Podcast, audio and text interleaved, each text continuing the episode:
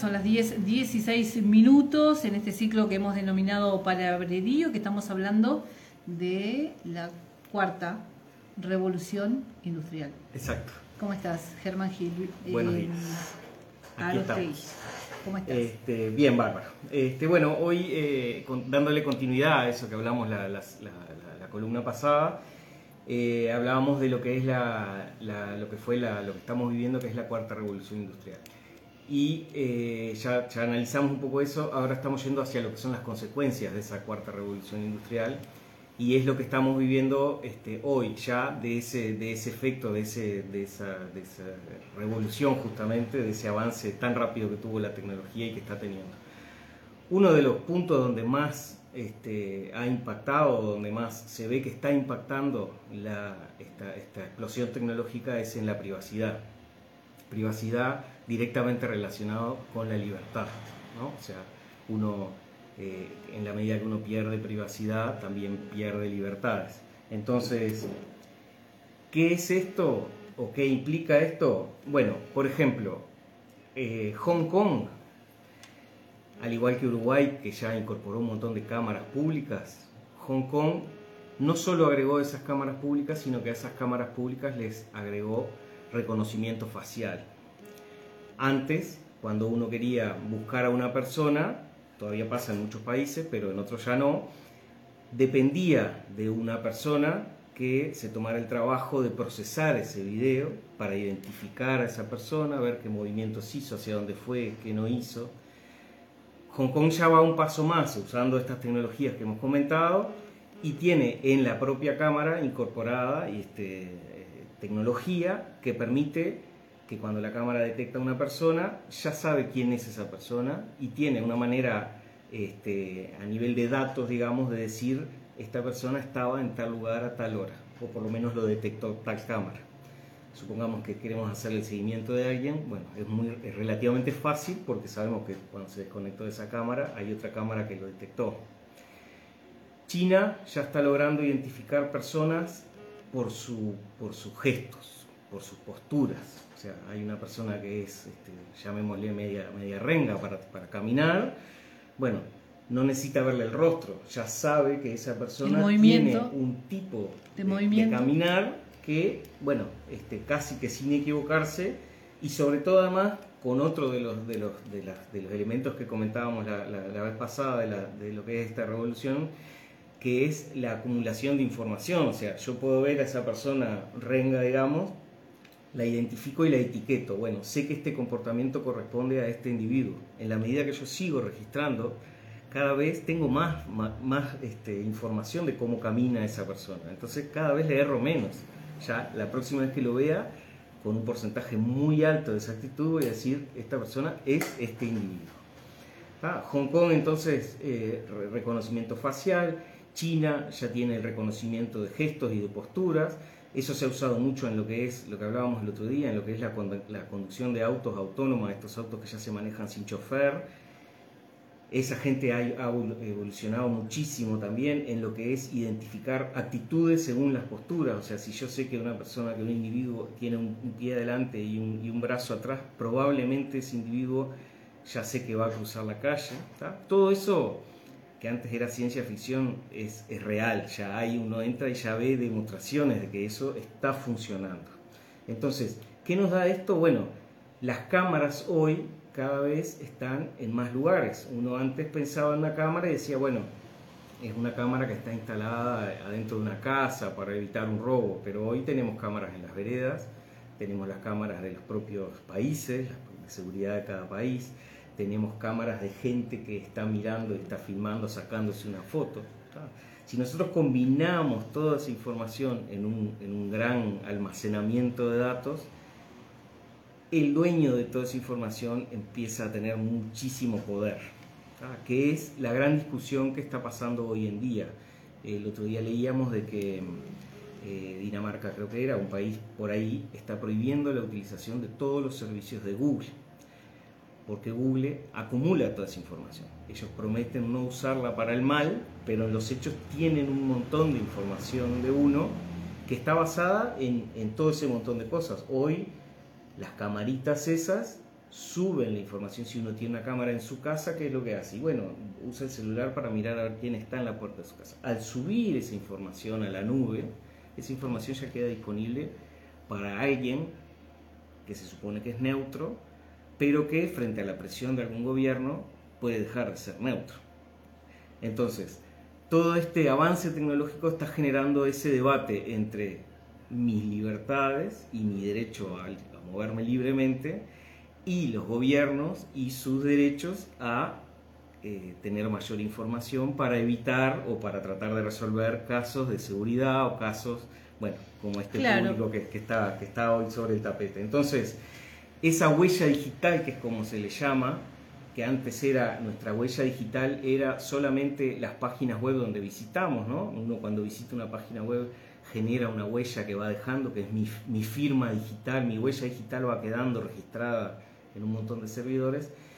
Si a eso además le sumamos el registro de nuestra voz, Google escucha lo que nosotros hablamos, con el objetivo de que después nosotros le podamos dar una orden al teléfono, pero ese es el objetivo inicial, pero puede haber un objetivo secundario.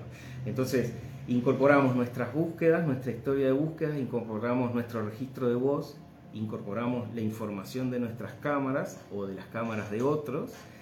Si empezamos a cruzar todo eso en lo que se llama la Big Data, todo ese gran volumen de datos, bueno, ciertos este, individuos o ciertas este, ciertas empresas pueden llegar a tener con otros fines que no son los que generalmente creemos que son positivos, que nos ha permitido trabajar, avanzar, comunicarnos. La delincuencia, hablábamos hace algunos minutos, ha avanzado en la mano con la tecnología, o sea.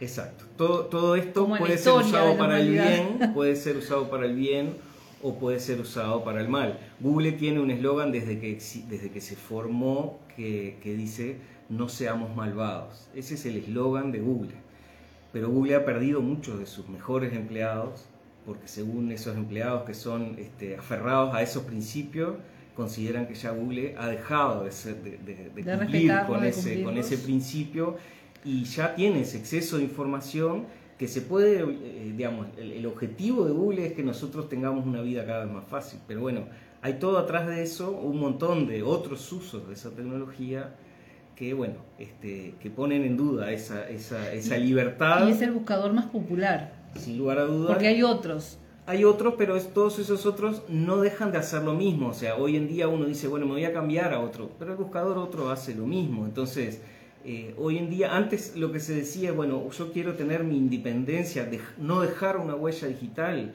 Bueno, me cambio hacia otro buscador, me cambio. Hoy en día, ni siquiera, antes la recomendación es desconectarte vos querés tener una independencia, no uses tecnología conectada, desconectate. Es la única manera.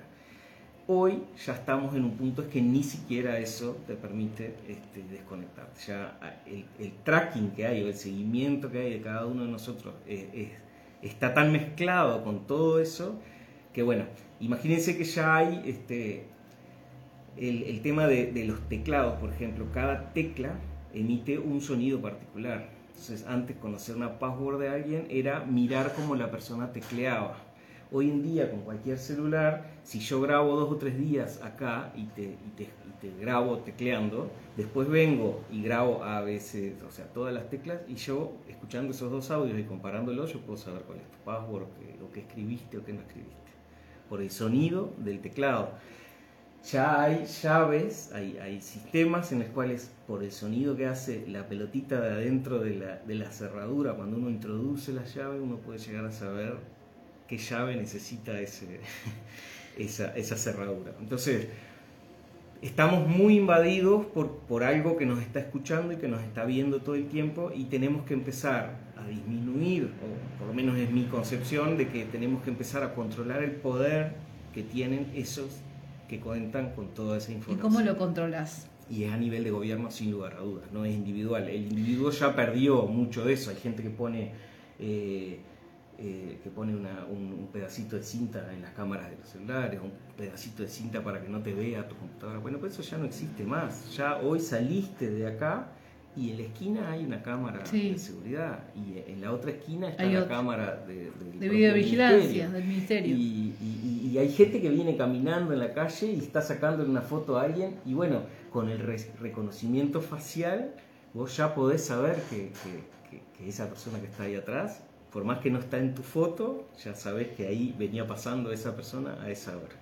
Entonces, eh, no es para, digamos, para paranoicos, pero bueno, es un tema que, deberían los gobiernos empezar a, bueno, a tener una actitud un poco más, este, más activa. Acá en Uruguay hay una ley de protección de datos que, que, nos protege. Antes nos guardaban todos nuestros datos en, todas las redes, en todos lados. Ahora ya uno tiene que firmar un consentimiento si querés que queden con tus datos.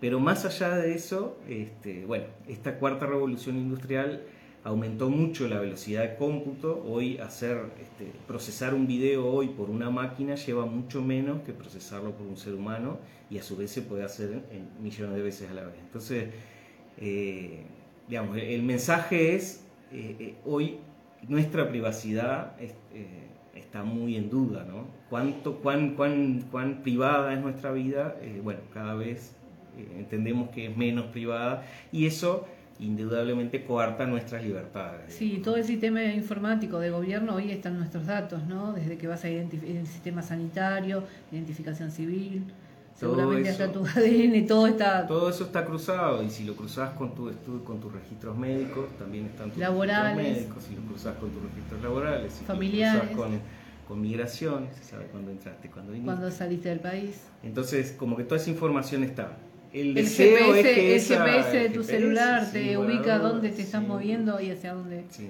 Entonces, lo deseable, y lo que, por lo menos en lo personal deseo es que esto se use para el bien. Que el Ministerio del Interior, por ejemplo, pueda con esa información combatir mejor la delincuencia, combatir mejor, este, bueno, todos los, casos de delincuencia pero a su vez también, digamos, eh, creo que como ciudadanos hay un rol ahí de empezar a, a bueno, a pedirle a los gobiernos que, que, bueno, que se involucren un poco más en saber qué están haciendo con todos esos datos nuestros. A veces la gente, y en, este hecho que ya estoy recibiendo algunos mensajes ahí de colegas y de personas, les quiero agradecer la solidaridad a todos y todas de los últimos horas Muchas gracias este, por, por, el apoyo y decirles bueno que la policía está trabajando y que confío en el trabajo policial en referencia al uso de las herramientas que tiene hoy la policía en, Uruguay. Que la gente a veces eh, hoy con las redes sociales, que mayoritariamente las usamos, no todos lo usamos para bien, se siente como impune, o sea, sentirse que estoy solo yo con el teclado de la computadora, la pantalla y el, y el celular, que nadie más nos está viendo nuestras acciones. Eso no es real. No es real para nada. Por esto que estamos hablando, de esa huella, de ese GPS. Toda esa información este, está y está normalmente además no solo en un lugar. Tengamos en cuenta que Facebook tuvo un lío enorme hace unos años porque le vendía a otra a una empresa tercera, le vendía información que esa tercera empresa eh, se encargaba después de hacer publicidad selectiva. Entonces ya no es una sola empresa, es una empresa que compartió con otra sin nuestra autorización y eso puede ser usado, ojalá, para el bien, pero bueno, también sabemos que la delincuencia ha aprendido a usar muchas de esas cosas, entonces toda esa información mal utilizada, bueno, este, eh, da, margen a, bueno, un montón de las estafas que tenemos hoy. Sí, que también Uruguay en este momento es, eh, hemos tenido son, como por eso, un avance de ese Porque es muy fácil hoy en día conseguir un montón de información personal de alguien y bueno, convencerte de que quien te está hablando sabe tanto de mí, que ¿por qué voy a desconfiar que, es, mi, tío? Si lo conozco tanto y sabe todo lo que yo, bueno, pero que pasa es que no solo él sabe, eso está todo en las redes y, prácticamente cualquiera podría llegar a saberlo. Porque no todo el mundo tiene esa cuestión de, privacidad, decirle para mí y este núcleo de amigos que elegí. Generalmente, bueno, los que trabajamos en los medios hoy y trabajamos mucho con, con las redes, que ha sido una herramienta muy importante de comunicación, lo tenemos público hay que empezar a, hacer un balance, por lo menos tener claro que todo lo que uno está poniendo, bueno, no, no, no, no se lo lleva el viento, no son como las palabras, digamos, todo lo que uno está poniendo, bueno, de alguna manera en muchos casos queda, queda por ahí, entonces este, ser un poco más cuidadosos y sobre todo eso, reclamarle a los, a los gobiernos este, o a los actores que sean, bueno, un poco más de, una, actitud un poco más activa. No está claro hacia dónde va a ir esto. Los, los, países más avanzados en todo esto tienen un gran dilema ahí de, bueno, ¿cómo sigo? Pero, pero bueno, por lo menos que haya una especie de, seguimiento de, bueno, de qué se está haciendo con todo eso. Bueno, eh, hemos tenido intentos de hackeos a grandes redes estatales, no de gobierno. Sí, sí, es permanente. Hace poco el sistema de la policía se lo intentó. Es permanente. En mi, trabajo personal, nosotros tenemos. En los bancos, por ejemplo. Todos los días intentos, todos los días, más de un intento de, accesos este, que, no, que no son autorizados. Todos los días. Y, digamos, el correo no es una empresa que que sea tentadora para, para nadie porque no tiene grandes manejos de, dinero ni nada, pero me imagino lo que puede ser un banco o lo que puede ser... Una gran este, empresa, un, área del Estado, ¿no? Tal cual. ¿Nos quedaba algo más? Quiero hablar después de la Internet profunda. Bueno, lo hacemos para la, porque, próxima, la próxima Porque creo que la mayoría de la gente no sabe. Deep Web. Exactamente. Muchísimas gracias. Buena jornada para vos. Seguimos con música. Al minuto tenemos un nuevo entrevistado aquí en Estudios de la Radio Pública.